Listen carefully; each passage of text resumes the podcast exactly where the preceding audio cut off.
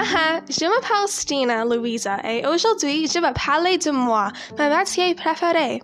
Tout d'abord, je m'appelle Stina, Stina Louisa, mais mes amis Ella et Bella m'appellent Stinky Stina et j'ai quinze ans.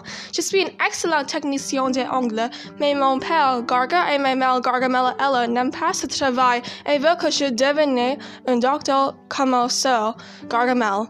Mais si un jour ma carrière d'anglais ne fonctionne pas, je vais écrire un livre parce que je suis super intelligent.